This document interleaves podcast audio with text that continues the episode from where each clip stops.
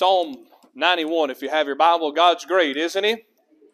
Amen. What a great song. What a great job in presenting it. Psalm 91 this morning. I'm glad that God's was great and that He's still great. I'm glad that one day uh, those clouds are going to be rolled back and uh, we'll get to see our great God face to face one day.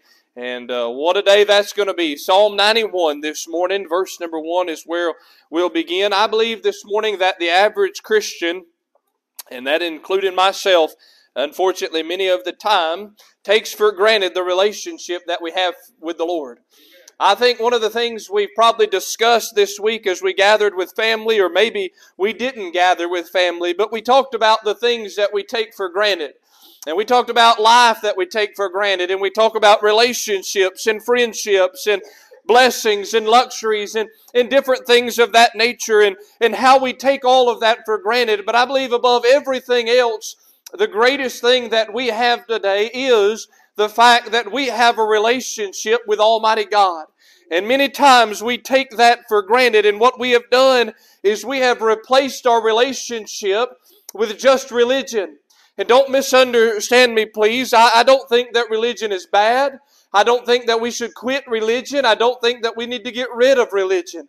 But in no way at all was religion ever meant to take the place of a relationship that God has given to us through His Son, Jesus Christ. Religion, in the minds of most people, anyways, is when we begin to focus on the do's and the don'ts and the, the rituals and the, the ceremonies and the traditions and the trends and, and things of that nature. And we put all of our focus on that and that alone. But this morning, I would just like to encourage you to do this. Take your relationship further than where it is now. Don't, don't settle with the relationship that you have with God and don't be okay with your relationship really just being religion, but let it be more than that and go further than that. Let our relationship be more than just Sunday morning church with the Lord.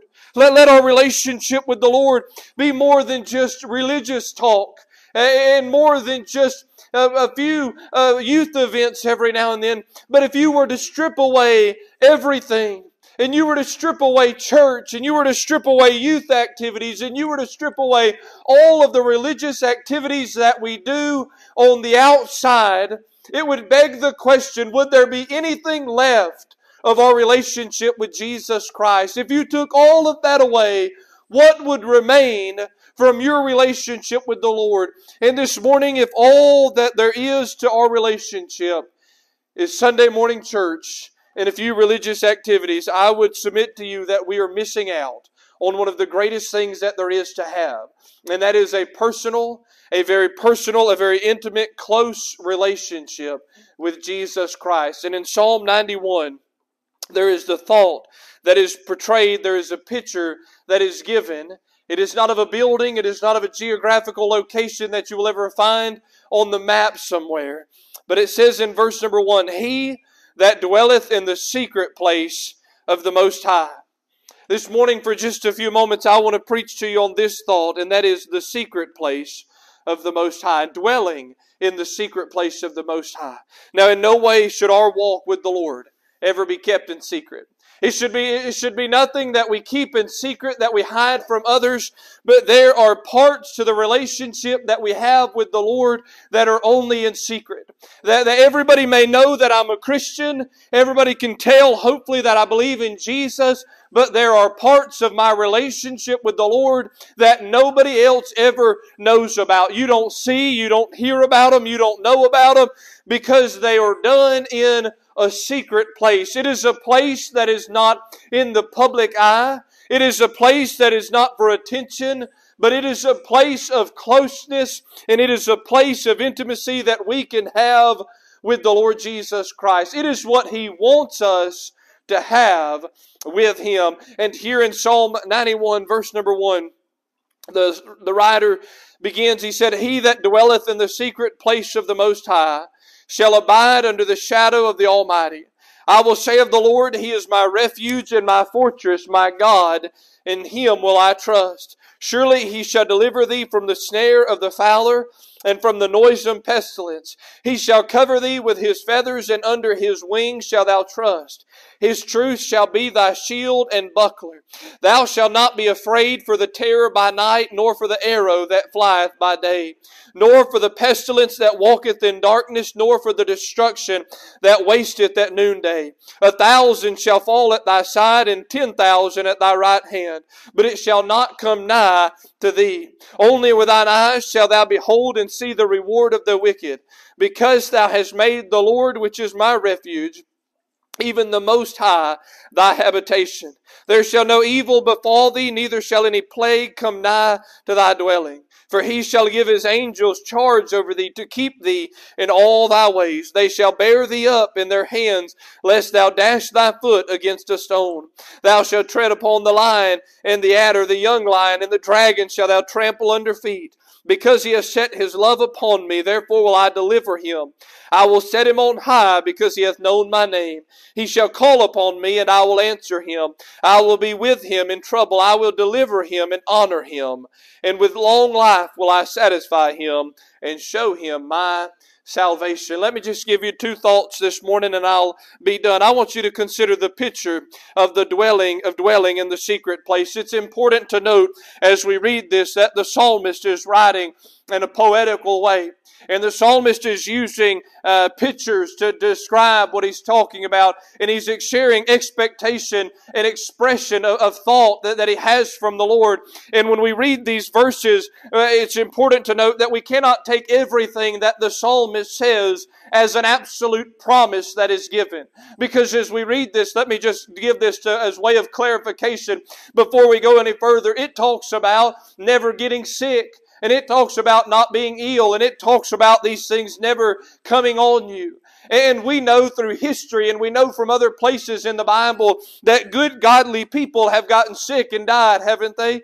Good godly people have caught disease and have suffered under the, the, the hands of evil men, and they've suffered uh, under the sickness that is in this world today. But know this there has never been a child of God that has ever been sick without God allowing that child of God to get sick, all right? There's never been a disease, there's never been an attack, there's never been a danger that a child of God has ever experienced in this life without it first going by the throne of God and Him allowing that to to take place. And here, what the psalmist is alluding to is that the protection of God is greater than the threats of the enemy. And he gives to us in this passage of Scripture great pictures of dwelling in the secret place. So the first thing that we see is that it is pictured as a place of nearness. He said, when you're in the secret place, that you will abide under the shadow of the Almighty. I like the way that the psalmist describes God.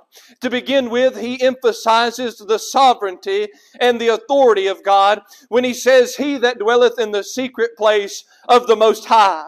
He is the Most High. He is sovereign and He has authority over all things. But then He says that He will dwell, or He will abide rather, under the shadow of the Almighty. He is the most powerful. He is the Almighty. He is the one with all strength. And for the child of God that dwells in the secret place, here is the byproduct of that. You shall abide under the shadow of the Almighty. When we get in the secret place, it's not my job to get under the shadow, it's my job to get in the secret place. And when I get in the secret place, the byproduct of being in the secret place is that I get pulled to a place of nearness under the shadow of the Almighty God. And if you've ever walked in a parking lot, and you were walking with your parents and you were a little kid and there your dad's shadow was cast across that parking lot if you were going to get under his shadow the only way for you to do that was to get as near to him as you possibly can. And the only way for me to abide under the shadow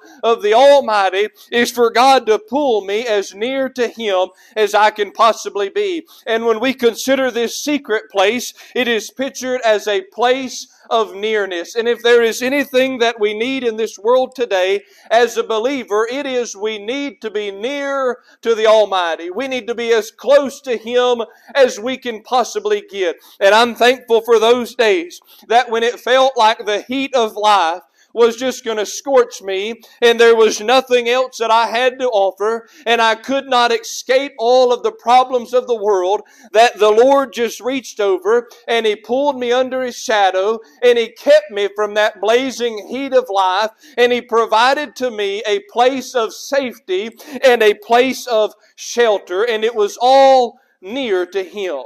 It is a place of nearness in the secret place. But notice the second picture.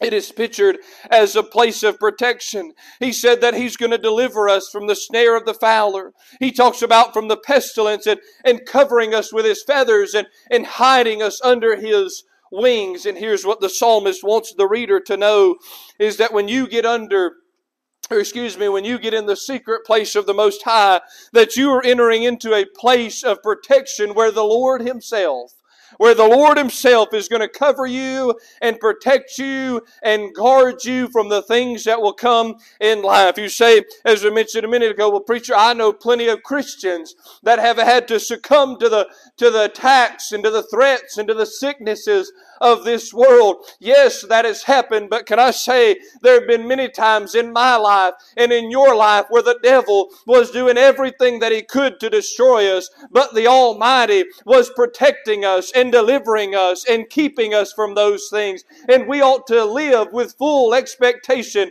that the Almighty is perfectly capable of protecting and guarding His children from any of the snares and attacks that the enemy would like to bring. I like like the picture that he paints. He says that he covers us with his feathers and that he puts us under his wings and that his truth is our shield and our buckler. I would submit to you that there is no greater protection on planet earth than what God can give to you and I this morning. And he offers that to us. He says, listen, everything that will come at you, whether physical, spiritual, or emotional, I will deliver you. I will cover you and I will protect you in that way. We find this picture of protection not in the world, not out there in life, not in the church house, but in the secret place of the Most High. It is there that we find this nearness. It is there that we find this protection. But notice also, it is pictured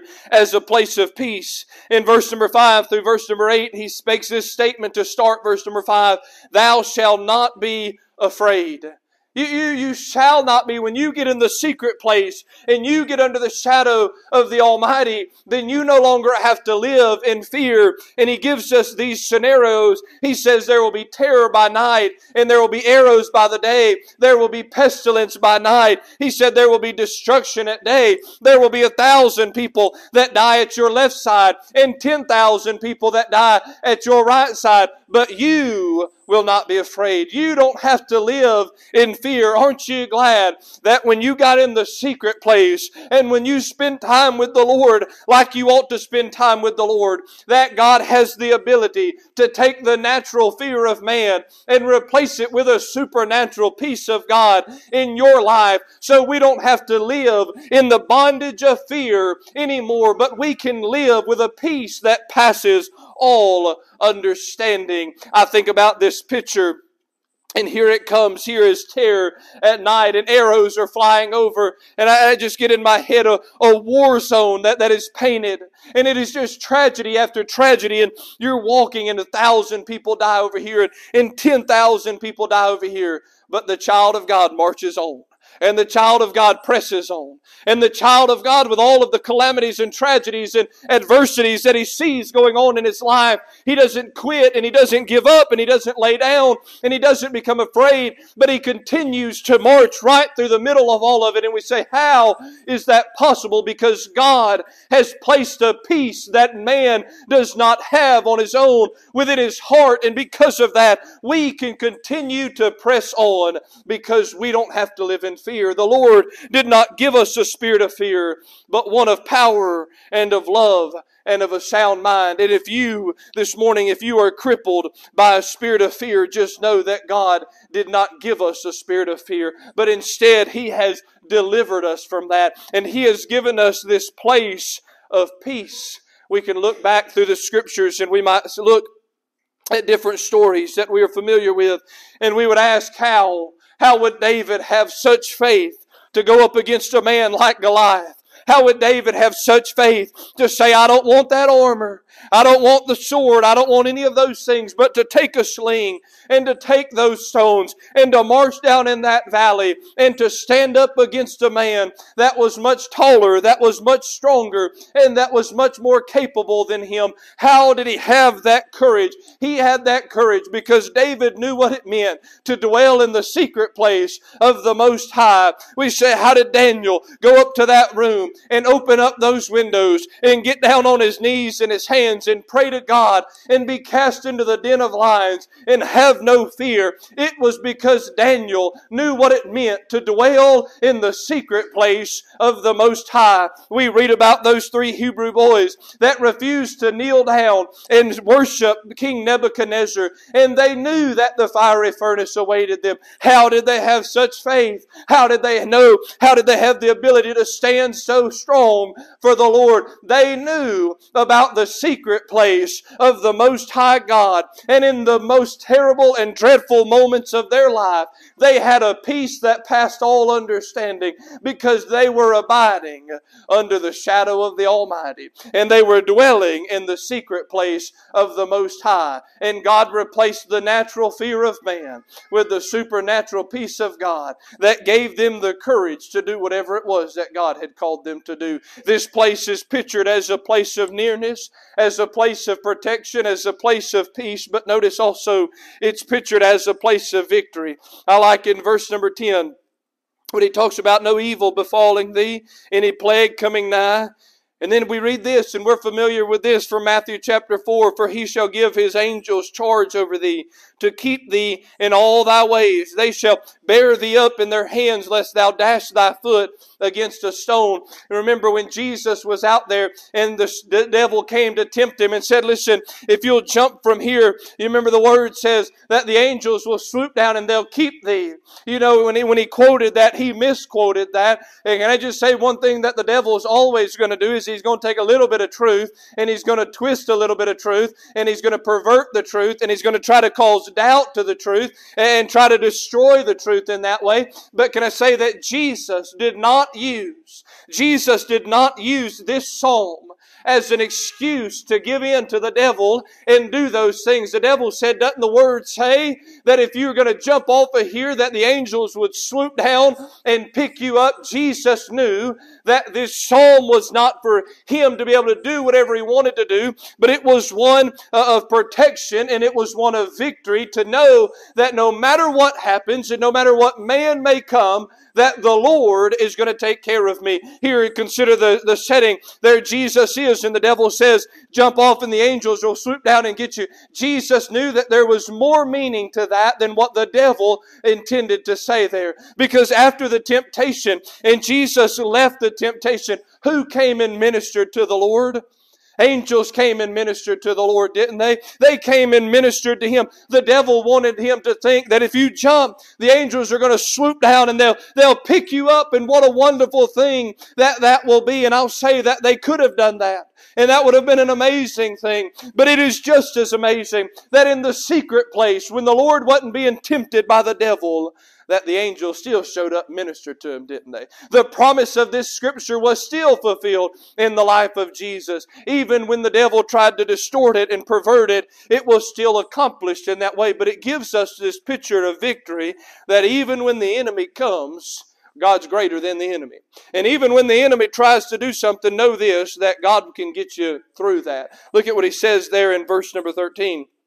Not only does he give this picture of victory with the angels bearing you up and, and, and providing and delivering you, but look at what he says you'll tread upon the lion, the adder, the young lion, the dragon shall thou trample under feet. You see, he doesn't just paint a picture, you barely made it through. He paints a picture of great victory that we have in the Lord Jesus Christ. I'm glad this morning that when I dwell in the secret place of the Most High, that I experience the great victories that only God can give.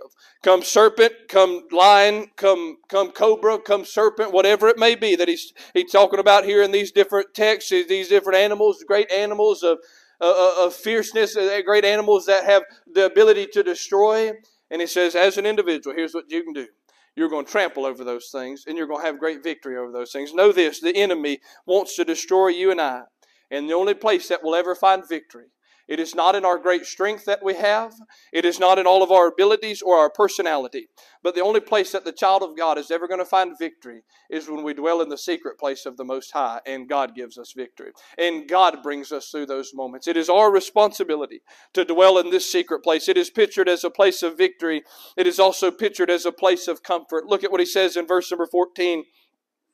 Here, the psalmist is not talking to the individuals about God, but instead, the speaker changes, and now it is God talking to the listener. And he says, Because he has set his love upon me, therefore will I deliver him. I will set him on high because he hath known my name. He shall call upon me, and I will answer him, and I will be with him in trouble. I will deliver him, and I will honor him. It is, it is pictured as this place of great comfort, and the Lord begins to talk, and the Lord says, Here it is. He's going to be beaten down by the world. The world's going to constantly be trying to tear him down. He said, But I'll lift him up. Aren't you glad that when the world throws everything at you to try to destroy you and tear you down and leave you with, with pieces shattered about, that God has the ability to lift us up and that God has the ability to bring us up out of the ashes, to bring us up out of the mess, and to lift us up on high, to give us a new song to sing and deliver us from those things. He said, Listen, this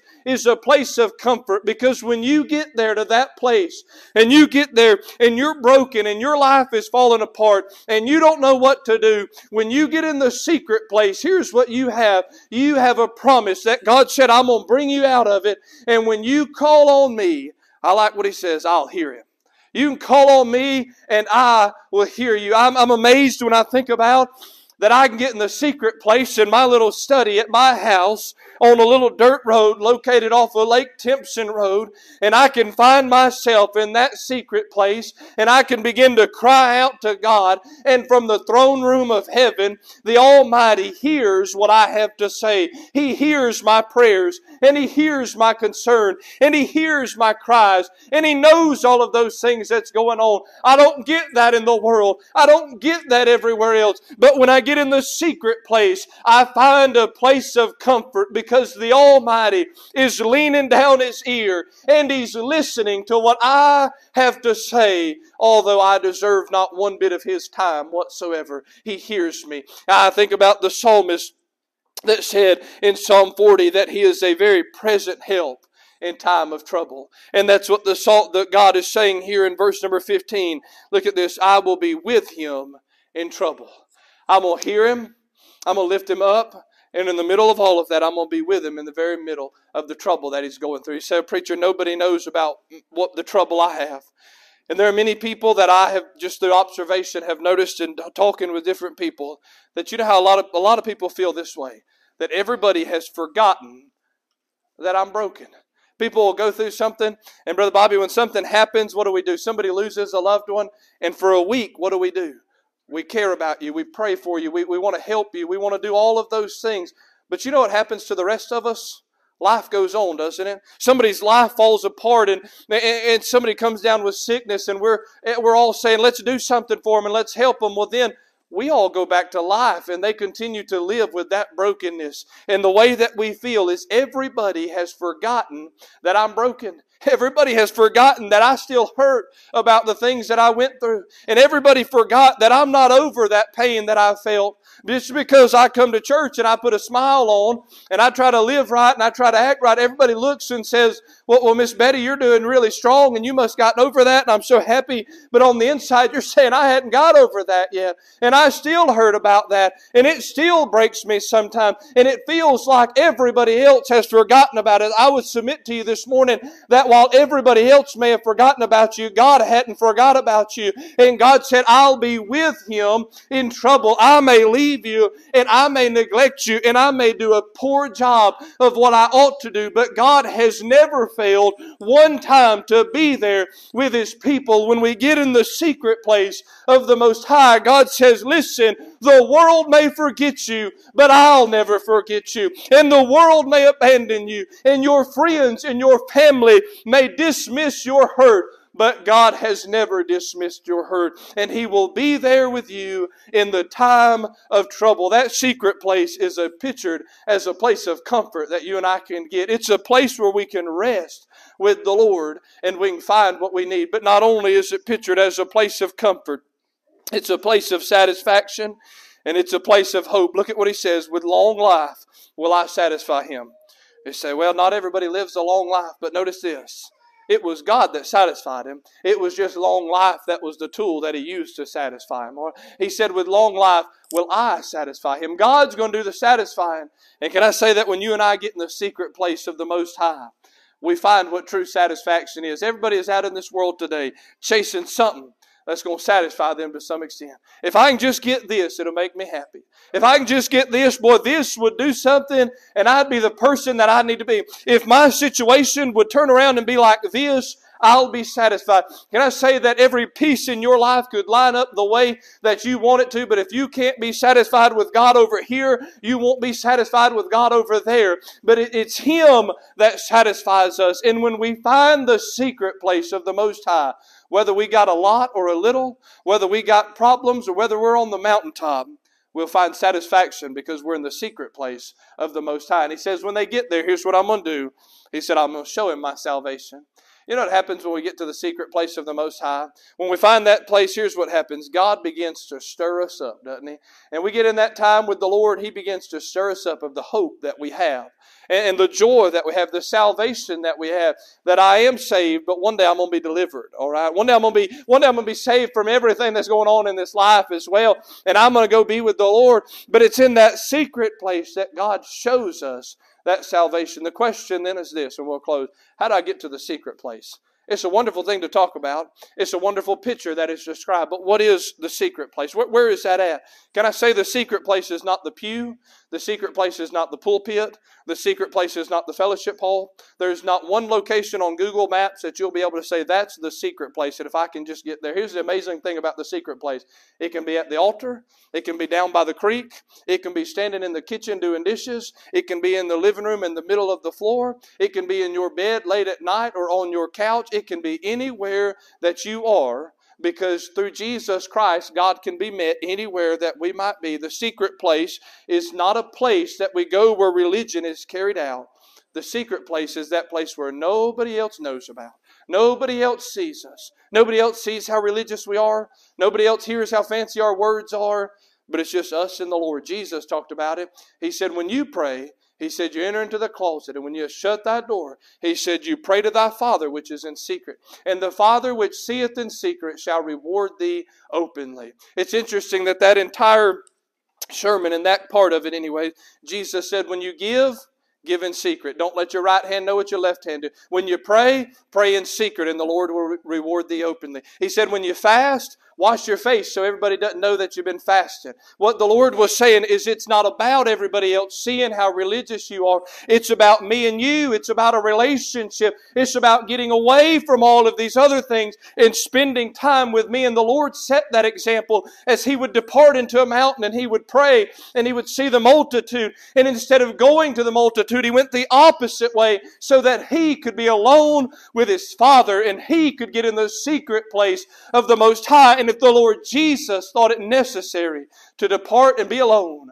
how much more necessary is it for you and I to find the secret place of the Most High and get in there? You say, well, how do we do that? How, how do we get there? First of all, you forget about everything else that's going on. And you find that closet, wherever it may be, and you get there with the Lord, and you get honest, and you get open, and you pour out your heart. And here's some of the things that the psalmist said in that division that we read. Number one, make him your habitation. You want to know how this happened? He said, Because you have made God your habitation. You have made God your source of life. You have decided that my life is going to be built and based and founded on the Lord Himself, and that He will be my everything. He will be the source of life for me. You see, God needs to be more than a vacation spot, He needs to be more than an emergency room, but He needs to be the very place that we live our life and that we get our life from. We need to make Him our habitation. He said there in verse number one, not he that comes to the secret place, but he that dwells there. He who has settled down, planted roots, and said, I'm going to remain here. You see, a lot of Christians, here's what we do. We say, you know what? I need prayer. I'm going to go to the secret place. A lot of Christians say, My life is falling apart. I'm going to go to the Lord I'm going to do that. A lot of Christians say, Well, it's Sunday. I'm going to go to church on Sunday and I'm going to do that. And we miss out on that secret place because the secret place and say you don't get in the secret place when you walk through church at 11 o'clock and hope that your mind gets right. You don't do it that way. You don't get there because the preacher gets up and preaches some fantastic messages that just really moves you and you get to the secret place. You get to the secret place when you find it at your home and you find it away from everybody else. And God may use this time, but, but please understand this. This is not the secret place of the Most High. This is a wonderful place. And it's a wonderful place to be. But if you're trying to live your life as a Christian based off of what you get here, you'll never be who God wants you to be. Because you can only get what you need all the time, every day, throughout the day, dwelling in the secret place of the Most High. We get there by making Him our habitation. In verse number 12, as 14, we read ago, He said, They have set their love upon me. They have set their love upon me. Can I say this morning, if you're going to dwell in the secret place, you're going to say, God, you're my life. As Paul said, for me to live is Christ and to die is gain. And life is Jesus and Jesus is life. And then we set our love upon Him and we choose above everything else. I'm going to love God with all that I have. I'm not going to love Him because of a feeling I got, but I'm going to love Him because He first loved me. And I'm going to choose to love Him. And I'm going to put my love upon Him. And then He says this in verse number 15 He said, He hath known my name. He hath known my name. Can I say that when the Lord was talking about that person, He wasn't talking about an acquaintance, all right? He wasn't talking about somebody that came through in passing every now and then. He was talking about somebody that had a relationship with Him. And if you want to dwell in the secret place of the Most High, then you've got to say, God, you're my life. God, I love you with all that I have. Put your love upon Him. And you have got to determine in your heart, I'm going to get to know my Savior today. I'm to get to, I'm to know Him. More, more than just, more than just the stories, more than just the sermon, but I'm going to get to know the Lord Jesus Christ. I'm going to grow. I'm going to go deeper in my relationship with the Lord. And here's what you'll find, and I'll be done. When you begin to know more about the Lord, you want you know what you'll want? You'll want to know more about the Lord. And when you learn a little bit more, you're going to say, Man, that was good. I want more of that. You're going to get in that secret place, and if you'll get there and you'll abide there, it may not feel good right away. It may not solve all your problems. But I think many Christians in this room would testify that when they dwelled in the secret place of the Most High, they said, Boy, I don't want to leave that place. I want to stay right there. Here's what the devil's going to do when you leave here today the devil's going to do everything he can to get you out of the secret place of the Most High. And he's going to do everything he can to destroy you and to pull you away from the Lord. But here's the wonderful thing God, if you've been pulled away, God's saying, Listen, you are invited to come back and you're invited to come back to the secret place. Get in that relationship, build that relationship, and just know this God will never, ever force you to dwell in the secret place. But what a wonderful thing it is that He invites us to do that every single day of our life. Let's not take for granted the greatest thing we have in this life, and that is our relationship with the Lord Jesus Christ. Would you stand with me? Heavenly Father, thank you for the day. Your blessings, Lord. You know us this morning. You know our hearts. You know where we're at. You know each every person here, Lord, and I don't. But Lord, I pray that you would deal with their hearts in whatever way that you see fit, Lord, that you would deal with my heart this morning. And Father, that you would help us to see the importance, Lord, of not just Sunday church, Lord, not just youth activities and religious events, Lord, and, and while they all have their place, but Lord, that you would help us to see the greatest place for us to be is to dwell in the secret place of the Most High, under your shadow, Father. That's where we need to be. Help us to determine and to commit in our heart to live, to dwell there, and make you our habitation. We love you, Lord. We pray all of it in Jesus' name. Amen. As we sing.